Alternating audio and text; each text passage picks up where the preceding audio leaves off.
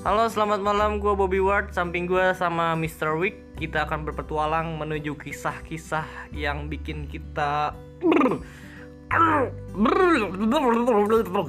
ya intinya nih nggak bakalan ngebosanin karena banyak pelajaran hidup yang mesti kita jadiin satu makna agar supaya kita bisa lebih bijak untuk mengarungi kehidupan di dunia ini.